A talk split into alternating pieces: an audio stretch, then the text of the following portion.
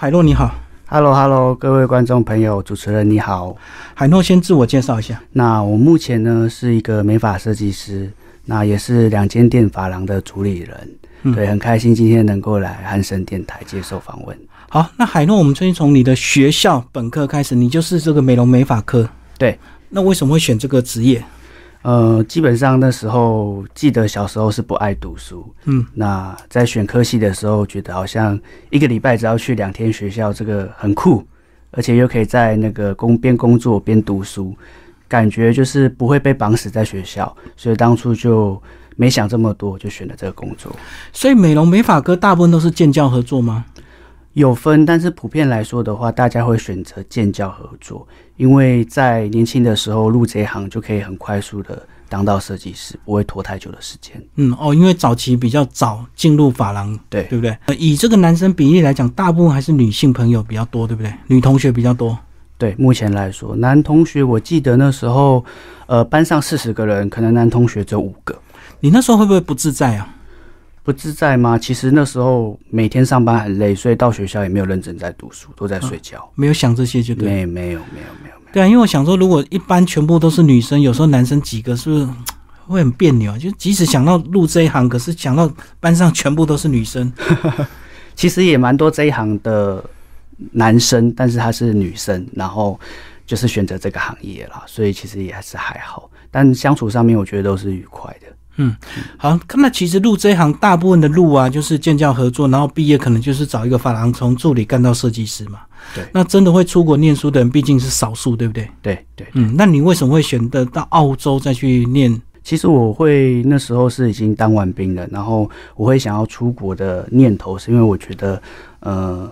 想要出去看看。那因为我觉得呃在美发业那时候也待了五六年的时间，我需要一些就是视觉上的冲击，让自己能够再更精进。对，那那时候我原本选了英国，但是因为英国要抽签，那时候一年只有两千个位置要抽签，嗯，那没有抽到，所以刚好我有一个朋友他在澳澳洲，他也是做头发的，然后他要回来台湾了，所以就介绍我过去接他的位置，这样子哦，所以你是去澳洲工作边工作边读书。哦，所以还是有念一个硕士吗？嗯、不是那个那种的，算是就是技术的那种文凭，哦，专业文凭，像是厨像厨师的话就有法国蓝带，那也不算是就是呃一个学历，它算是技术的文凭这样子。所以是在一个私校吗？对，私校。哦，就是为了那个专业，就是对，到那边之后，然后再去学校边读书，然后呃一定要上班，因为你要养活自己嘛。嗯。对对对，然后你那时候在工作，会不会觉得他们对这个东方脸孔的设计师会比较好奇，还是会比较不信任？刚开始我去的时候是在平价的发廊，也就是呃我们台湾所谓的减一百块，嗯所以他们对于我们外国人来说算是比较友善，因为他知道你不会英文，英文不好。那他也选择这个价位，那他一定势必有心理准备， 就是反可正息能没币有值太高多就好，就对，没有太多的就好期待。嗯， 是就快剪。对对对，我刚开始就是强迫自己去老外的区域，因为其实外国它会有分，诶，比如说这一区是越南区，这一区都是华人，那这一区都是老外。嗯然后刚开始就强迫自己去老外的区域学英文，嗯然后在那边发廊工作。所以后来是剪到一个程度，才有机会到价钱比较高的发廊嘛。对，我们就慢慢换。然后刚好，因为你一定是去之后，你有你的交友圈，认识那边的当地一些人。嗯，对。那随着交友圈，你当然就是越跳越高，越跳越高这样子。然后随着价钱的提高，是不是在语言沟通上就更重要？没错。他就更在乎他想要剪出的样子嘛。对对对，所以刚开始去的时候只有剪，因为快剪店只有剪。那到后面比较高级的发廊的时候，就有染有烫。那这时候的英文也是进步到了大概可以沟通的程度，在发型上面沟通的程度嗯，对。然后男女生都一样吗？都一样，都一样。因为呃，其实国外的发廊的话，嗯，我是在女生的发廊里面上班，女生的发廊在国外叫做 salon，、那男生的话是叫做 barber。那我是在女生的发廊里面上班，但是男生也可以到女生的发廊里面剪头发。可是如果你是在 barber 上班的话，基本上只剪男生，女生是不会进去的。哦，好，那你是剪到什么程度才觉得有熟客，就是有回流客会一直找你？我应该在是一种成就感哦。对，那个那个一个很感动的成就感。我记得，其实我那时候在台湾已经是当设计师了，后来我才飞过去再学习。嗯，那我记得我第一天过去的时候拿了很多小费，因为就是用热情去感动，呃，虽然语言不通，用热情去感动那个澳洲人这样子，对，那个就是一个成就感。哎，真的在国外给小费很自然哦，在台湾好像比较没有这个。对对对，在国外的话，其实他们会觉得就是另外的，因为他们的薪水大部分都是时薪，都是固定的，所以嗯小费对他们来说就是一种鼓励，他们就会给他们觉得服务好的人一个鼓励。在台湾的发廊好像如果是一般平价的就没有小费的这个习惯，可是如果高档的还是会有啦，对不对？，对，没错没错没错，尤其是逢年过节的时候，以前当助理最容易收到小费，嗯对啊，因为你常常帮他洗头啊，那聊久了就有一定的感情。所以这样语言能力还是蛮重要，就是在整个过程服务的过程还是需要聊聊天就对了。要啊要啊要啊，他们会希望有互动，因为毕竟美发它算是呃人与人之间的互动的一个服务过程，嗯所以我觉得如果不讲话的话也蛮奇怪的。在那个过程，是不是你最被常问的就是你是哪一个国家的？ 那为什么来这里，对不对？对，没错，嗯，我还记得我那时候只学了一句，就是 I come from Taiwan，是就只学了这一句过去，嗯因为为了我要过海关，所以我是完全不会英文的过去。对，那那时候我也只会讲这一句，然后只会讲 yes 和 no，、嗯所以吃了蛮多的亏啦，都是用匕首画脚的。所以如果真的他跟你讲太多，你就只能说 I don't know 是吧？对，就是还有说，就是用破的英文说 I English not good，嗯，就嗯这样子就不好，这样就听得懂。好，那两年的时间是因为这个签证到期一定要回来，还是觉得你你觉得够了？两年的时间是因为我觉得我好像每一年回来台湾的时候，我觉得我要花很多的力气回来，而且要就是机票也不便宜啦。其实这样子来回也是有个十万块要吧。对，那我觉得每一次回来，我觉得离家好远哦，我会想家。嗯然后加上我觉得那时候我还太年轻了，我觉得我回来还有机会能够再更成功，所以我没有选择留下来。哦，如果留下来就是为了存钱嘛，对不对？因为他们的币别比较高嘛。对，留下来大部分就是为了拿就是那边的居民的身份，那国外的福利通常会比较好一点，这样子，嗯对，，普遍来说。但是我觉得，如果说在台湾做的好的话，不会比留下来还要差，所以我是决定回来做一个发展，这样应该也是说就是看到不一样的东西，想把国外的风格带来台湾。嗯，而且我觉得两年真的是一个极限。如果你在外地，真的是一年可能还太短，两年大概就会很想家，对差不多就结束了，两年就很想家，那三年四年可能就忘了家。就会长期居留了。 对对对， 好，那接下来我们就来讲回来台湾之后，还是先找到其他发廊嘛，先当设计师 嘛。呃，回来台湾之后，第一个是回之前的老东家的老板底下帮他工作。嗯对，那这是一个故事，因为其实我在澳洲的时候，就是有去农场打工，那被那边的韩国人骗钱，骗到身上没有钱。那那时候我也找不到谁帮忙，我就想到，诶，我的老板，台湾的老板就是在那边有一些人脉，对，所以我就请他帮我这个忙。对，那帮忙就是引荐我到新的发廊上班，然后那时候就找当地人借我，他朋友借我一些钱这样子。哦，他在台湾帮你，对，电话对联络对对对对对对，嗯就是帮助了我那时候，那我就记得这一份恩情，所以回来我就是回去帮忙他。报恩就 对。对，你要不要讲一下这个诈骗这段是怎么回事？其实呃，在那边很容易就是，比如说你去农场工作，那因为你是台湾人，那可能工头工头是韩国人，那他就会把就是工资比较高的的工作留给他们本地人，然后就嗯把那种很烂的地啊、不好采的草莓，然后就留给台湾人或是哪一部分的人这样。那你就会发现，你就一直赚不到钱，然后你又要付那边的房租，嗯那渐渐久了你就入不敷出，嗯，然后就开始亏钱，然后很多都是这样子。哦，所以你讲的骗是指他都给你一些烂工作就对。他其实就是要赚你那个房租的钱啊。哦，他就是摆明要赚你的房租的钱。嗯嗯嗯。好，那回来台湾之后，你的留洋身份有没有对你的工作上有帮助？就是至少大家知道你澳洲回来的。留洋身份，我觉得呃有帮助吗？可能会是聊天的时候会比较多共鸣，但是更有帮助的，我记得那一年很流行就是欧美发型，所以在那时候我就刚好就是因为这个这一波流行就串起来这样子。那留洋身份就是，诶，很多那时候有去澳洲打工的人就有更多的话题，所以那一部分的客人也是蛮多的。哦，好，那大概做了几年，你决定要创业？做了大概我在台湾他的店大概待了两年，我二零一六回来的，那我创业是二零一八，是对，做了两年，那我觉得时间差不多，就是也该为自己负一点责任啦。那创业本来就是我那时候的理想之一，哇，可是你这样冲很快、因为照这样的年纪来看，你应该不到三十岁就创业了，就开店了。对，那时候好像是二十六岁，印象中。对啊，对，也是懵懵懂懂的，然后就也没想这么多。其实那时候有两条路发展，因为那时候剪头发已经剪到就是一个极限了就，疲倦了。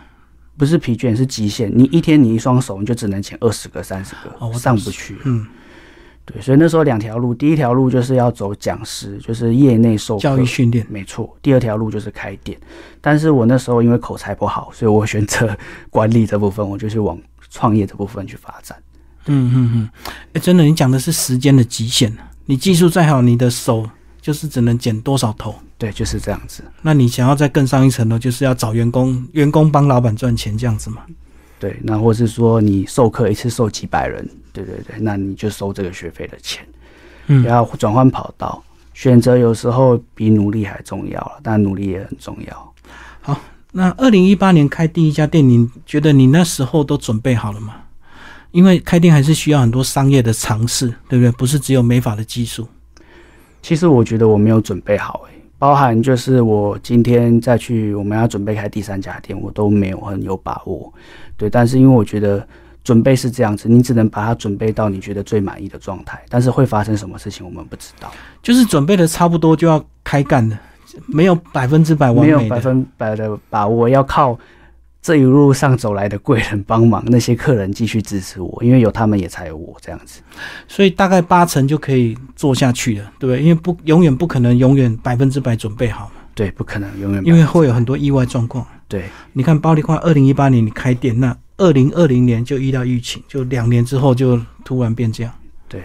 那时候压力真的很大，但还好我们就是挺过来了，大家都愿意支持我们客人这样。所以你们那段时间也只能停业嘛，对不对？有一段时间是强迫停业。停业，然后，但是我那时候很好的是，就是我还是给我的员工薪水，嗯很多是留职停薪，但是我还是愿意给他们薪水，是因为我第一个想到的不是我要亏多少钱，或是说我能赚多少钱，我想到的是我的员工没有钱他们怎么办？嗯，对，所以我就是给他们，就是诶、有一个薪水，就算他们没工作也给他们有薪水。那也是因为这个原因，所以疫情过后，大部分的人都是留在我们这边继续工作。哦，那这样向心力就很强啊，对不对？很少对那时候老板愿意那时候，直接没工作还可给能钱可能我也觉得我还年轻啦，就是我觉得钱再赚就有了。哦，年轻比较重感情，对不对？那如果比较老练的老板，可能就会比较重经济利益，因为诶放无薪假也是正常啊，对不对？就会比较遵守政府政策啦。对，因嗯，为可能大部分比较年纪比较大的老板，可能社会历练也比较多，那可能这一路上走来被伤心也是伤心蛮多的，他可能就会比较。呃，比较中规中矩这样子，老练。 比较老练一点。对了，这个年轻人比较重感情，因为等于你自己也是这样苦过来的嘛。对对对，那你后来是怎么样找到自己的定位？包括你两间店，其实你本来都是标榜男性减法为主，对不对？呃，我本身就是做男生，那其实我们也没有标榜男性为主，我们就是每一个设计师都有他自己专攻的强项，帮助每一个设计师他喜欢的项目，找到他喜欢的项目就让他们去做。所以在我们店里的话，就是你烫发就是一个设计师，剪头发就一个设计师，都是最厉害的，因为我们就一直去钻研那个技术。嗯那你反而就是你什么都会，那你就没有一个强的，因为你要放很多的心思在很多技术上。这个是你自己研究出来的一个心法嘛？就是每个人只做一项最专业的，不要什么都从你从头包到尾。以前是从头包到尾，可是后来我们从小细节去观察，就算你做厨师，你有只专做西餐的，你有只专做中餐的，嗯，你是牙医师，你有专门做矫正的，你有专门做植牙的，这是未来技术上面的一个，我觉得一个发展跟趋势。如果正常的发廊最多洗头是小妹帮忙，然后之后就全部设计师做到完嘛，包括剪头、吹啊、染啊、飘啊，对，没错，没嗯，错，没错，所以你们都把它独立出来。我们把它独立出来，对，那这样我觉得在客人的呃一个作品上面满意度也会比较高。而且我觉得你们这两家店非常厉害，就是你们在社群平台上其实蛮用心在经营，所以在网络评价上其实好评非常多，对不对？就是非常客多客人支持你们。呃，对我们就是呃，应该说，我觉得做网络就是呃，水能载舟也能覆舟，对啊，当然不好的话就会被骂到你要关店。所以每一步都要做得很认真。我觉得，嗯那现在在这个时代，如果不做网络的话，你要靠传统客人走上来的话，我觉得是有极限的啦。要更长了，就是要口耳相传，那成可能要三年五年，对那、网络可能半年一年就对，就起来了。就会有那个效，而且你开在公馆，那公馆本来就是一个商业区嘛，对，嗯，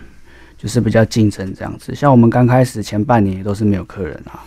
而且公馆学生多，那学生多的话，是不是它的价位有时候就比较拉不上来，就大概只能平价，以前公馆的价位是更便宜，但是后来我发现，其实现在因为少子化的关系，所以价格他们会宁愿再花多一点点，然后再到他们能够接受服务的范围，但是要再高，他们也没办法接受。嗯，对，所以我就取一个中间值，就大家都能够接受的。像我们洗剪就五百块这样，算平价。对，也算不贵，但是又比那个一两百块的那种再贵快一剪点或家庭理发又好一点。对对对，我们就是攻这个自己的赛道。可是，如果很多人进入这一行，他一定会去渴望去追求很多高档的沙龙的价钱嘛？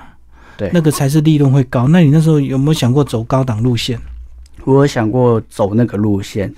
但是我自己觉得找到自己的赛道比理想还重要，因为你从你的客群就会看得出你都是吸引什么样子客群的客人。对我觉得，即便减一百块，它也是很伟大的。对，没有什么所谓价钱比较高就比较厉害，只是说各个赛道不同，你面对的受众不同而已。嗯嗯嗯，就找到适合自己的路线就对了。对，这个这个比较重要。要不然大家都想做高档的，可是你 技术就是不好，或者是你的装潢就是没到位嘛。因为有时候还是要看装潢，对不对？是啊，有时候像高档的，你开店就要一千万、两千万，那也不是一般的人能够马上就拿出来的。对，而且还有地段的问题。我知道很多都在忠孝东路上，那对当然就不一样。对对对对，那个肯定租金又高啊。那你要去创业，就一开始创挑战这么难的，那肯定失败率会比较高一点，就是自己要去做一个评估。嗯嗯，好，我知道你这个事业有成之后呢，这一两年其实也蛮关心公益，对不对？你还会做义检，对，你为什么会特别关注这些弱势族群？其实会特别想要关注这些弱势族群，有一部分来自就是年轻的时候，呃，自己也是呃苦过来的，所以会有一点将心比心的感觉。有能力之后想要回馈他们。就是你曾经迷失过， 对对对对对，年轻的时候迷失过啦，所以等于对是对对看到他们就有那种同理 心。呃，就是会觉得，嗯，因为也谢谢那时候当初帮助我的人，所以我也觉得当别人的贵人也挺好的。嗯嗯 对，那加上就是自己在当助理的时候，其实那时候的老师就一直灌输我，就是要向善，然后就是也是带着我去做公益，所以也就是让我就是在当到这个阶段的时候，也是持续这样子回馈社会这样子。嗯，虽然是免费的义检，但是你们出动还是很认真，对不对？没错还，是真的有规模，绝对不是说派几个小助理去检我们一检，是直接关店，宁嗯，愿损失我们的就营业全部的额设计师出动，就对。，对，没错。嗯，这个做公益的程度就有差，有些人是派助理去练 习， 顺便赚一点美名这样子。对对对对，对但我觉得就是你出发性很重要，因为你是真心付出，你得到的是那一份的快乐，你是没办法去弥比的。对啊，嗯那如果你只是为了那个美名的话，那也是持续不久啦。我相信有些客人他可能这个来了才跟你们讨论要做什么发型，对不对？他自己没错可能没想法， 他想要听你们专业的意见，甚至看看你们有什么流行趋势，对，你要告诉他，对不对？我要告诉他，所以这个新知识的吸收就非常重要，所以教育训练是不是也是很重要？没错，教育训练很重要，包括自我的精进，就是你必须时常去对于时尚的敏锐度，或者说呃出国进修。但这两年因为疫情比较没办法出对国，所以我觉得这些都是对自己很重要的部分。嗯，等于老板你要带头啊，对，员工不一定会想到自我进修，变成你要去帮他找资源，对，你是不是也会邀请一些真正的大师到你们店里去做教育训练？一定会。然后再来就是我自己本身现在也有在授课，哦就会用授课交换授课。哦，大家互相教，对你去对帮对别人对教，别人帮你教，对对对，这样子我觉得就是更好玩一点。嗯哼，哎、对，有时候自己的这个手秋喽，嗯员工看久了可能 也、会腻呀、对，所以有他们时候想学新的。就是外国的月亮比较圆，所以有时候交换一下就对。对哎、那比赛是不是也很重要？你是不是鼓励员工去比赛？对，我比觉得比赛可以刺激。没错，比赛。更重要的是，我觉得在这过程当中，你学习了些什么？因为比赛你会想要拿出最好的自己去尽力做这个做这一件事情，所以你每一次都会为了超越自己去做很多准备。对，那有时候就是不在得名啊，就是在于那个过程。过程，而且观摩了这个看到别人更厉害的这个，对，对因为想办法想要去超越它。 而且我觉得真的美容美发真的比赛非常多诶、欸嗯，一年到头都在比赛，没错，就是看你有没有想参加嘛。就是大家都很喜欢交超流越自己，然后越来越好这样子。而且是不是比赛规模越来越大？没错，不是台湾在比，甚至还有两岸三地或者是什么什么 国际的比赛都有。现在台湾的话，我记得这几年台湾都蛮厉害，就拿了蛮多世界冠军的。嗯，所以其实我们台湾的美法在世界上面算是有名的。基本功要扎实嘛，对不对？也没有什么捷径。除了基本功要扎实之外，我觉得最重要的是美感。所以你要多看，就是国外的一些艺术杂志，就不只是发型，可能或是连建筑的美感，它也可以就是想象的很抽象，复制在发型。美感教育就对，对对对对对嗯，所以要常常看美的东西。对，要常看美的东西。嗯，好，那其实这两年疫情才刚过啊，那你马上又进入第三家店，那你怎么会冲这么快，而不是喘息一下，赶快把之前亏的补回来？呃，主要是因为我们的有一家通化店，我们的总店客人已经是比较多的状态。哦，饱和哦，嗯，饱和了，那服务品质开始下降了。对，所以要那分流，一定要客分人流，要分出一定去。要分流。对，嗯为了客人的服务品质，我们一定要分流。对，那我觉得这个也是一个可以创业的一个条件之一啦。就是有些人在自己没有客人状况下创业，我觉得失败率觉得比较高。嗯，我懂你，客人已经扎实了，那确实是影影响到服务品质了，就就只好展当然店了嘛。对对对，而且主要是我觉得你的价位定的刚好也是在中间价位，变成可以一直固定的回流，对不对？因为他花得起嘛，对他花的钱所以很多人每个月，男生是不是也是大概一个月要回来整理一次？ 有有有，甚至比较激进的是一个礼拜剪一次。啊真的，我有看到那个有些人平头已经很整齐，他还回 来，反正每个礼拜他一定要修一下，对而对他且更剪不到几根 毛，就是个人习惯啊了。对他喜欢刚剪完很平的感觉。嗯嗯，真的，我常常看到有些人真的平头还在剪，我都不知道你要剪 什么，但是可能就生活习惯嘛，一没种错，嗯生活仪式，对不对？仪式感，然后他对于他自己的每件事情都很自律。好，这个如果你真的招到年轻的，不管是设计师或助理，你都会怎么样跟他们沟通他们的生涯规划？你会鼓励他们好好努力，以后有机会自己去创业吗？还是全部把它抓在手里， 全部都不要绕跑？我觉得这绑不住啦，因为他做得好，他会创业，那你要为他感到骄傲，嗯因为代表你有这个实力能够培养他。嗯，对，那很多人在工作在你这边只是一个中站，不可能是一辈子。就我过常程对我常常问自己，凭什么他要跟你一辈子？嗯，所以我觉得，与其这样子，你倒不如很认真栽培每一个人。是对。，那合得来的人，他就会留下来。可是很多人就用店长计划啊，比如说你开店让他当店长，他入股，他就卖命一辈子。你有想过这样的方法吗？呃，我们目前是有这样子的模式，因为有些人他是不想要当老板的，但是他愿意做管理阶层，嗯，所以我觉得就是分红利，就是这是一定要的，对他就会认真干，对不对？欸他会认真干 啊，但是也是回馈给他，是啊对对为自己嘛。对，为自己，因为确实你，你说你拿一一一半的钱，那他拿一半的钱，他搞不好还有压力，对啊，所以你直接叫他当店长，然后每个月有多少营业额的抽成，他搞不好还干得比更较愉喜快欢。，大家更喜欢，嗯，他他他也不会乱跳。对对对对嗯，好，最后讲一下你的店名叫鸡样， 对，G 样，对，G 样嗯 G 的话代表是英文 grey 的意思，然后样就是年轻，因为嗯，那时候创业还很年轻，希望就是也是服务客人都是年轻族群。对，那我们就是年轻人，一群年轻人用最好的服务服务大家，这样嗯，所以就很符合你的品牌价值。没错。好，最后过几年，如果你更成功，你会不会想第二品牌，然后高单价？有有这样想过对，，真的哦，都这个是是机必须，会因为你的巨样已经被定型，就是年轻的价位族群嘛。没错，没错，没错。嗯，其实我觉得这是一定要，当到一个程度之后，你就必须去创业复牌，对，那去分流你的客群，因为你原本的客人他不可能都是这个年纪，他对可能随着他的收入更老，那你要创开更是收入高档更的高，你就要收入迎合更它高， 对他，他收入高了，他不能再来减五百块的嘛，对对对对对所以你就要迎合他，跟着他成长。对，所以更几高年后可能就会有更高单价的第二品牌出来。没错。而且我相信有些女生很舍得花这种钱了、吼，像男生可能还无所谓，女生都是几千块、几千块在花的、对对，女生的话，她的回流期会比较长一点啊。那男生的话就是稳定，即便遇到疫情，他还是会回来。对啊，因为头发还是会一直长，对对对对对，不能够不出门呐、没错没错。所以你这样总归来讲，你这样这一条的美容美发路到目前为止，你个人算是觉得成功吧？成功嘛，我觉得成功的定义，很多人比我更成功、欸，就是嗯你自己那个幸福感吧，来自于哪里？嗯，那我目前是觉得，就是呃，我算是很幸福的，但是我觉得还可以再更多的努力，因为下需要让下面的人更幸福，他们对要成，不长能只有老板赚到钱嘛，对还要让员工赚到对钱，对对对，所以还有很多制度可以 去。还可以，因为毕竟我们还年轻，只是一个创业四年的一个新的品牌，嗯，所以还有很长的路要走。所以美容美发有底薪带一点奖金都是都是正常的，对不对？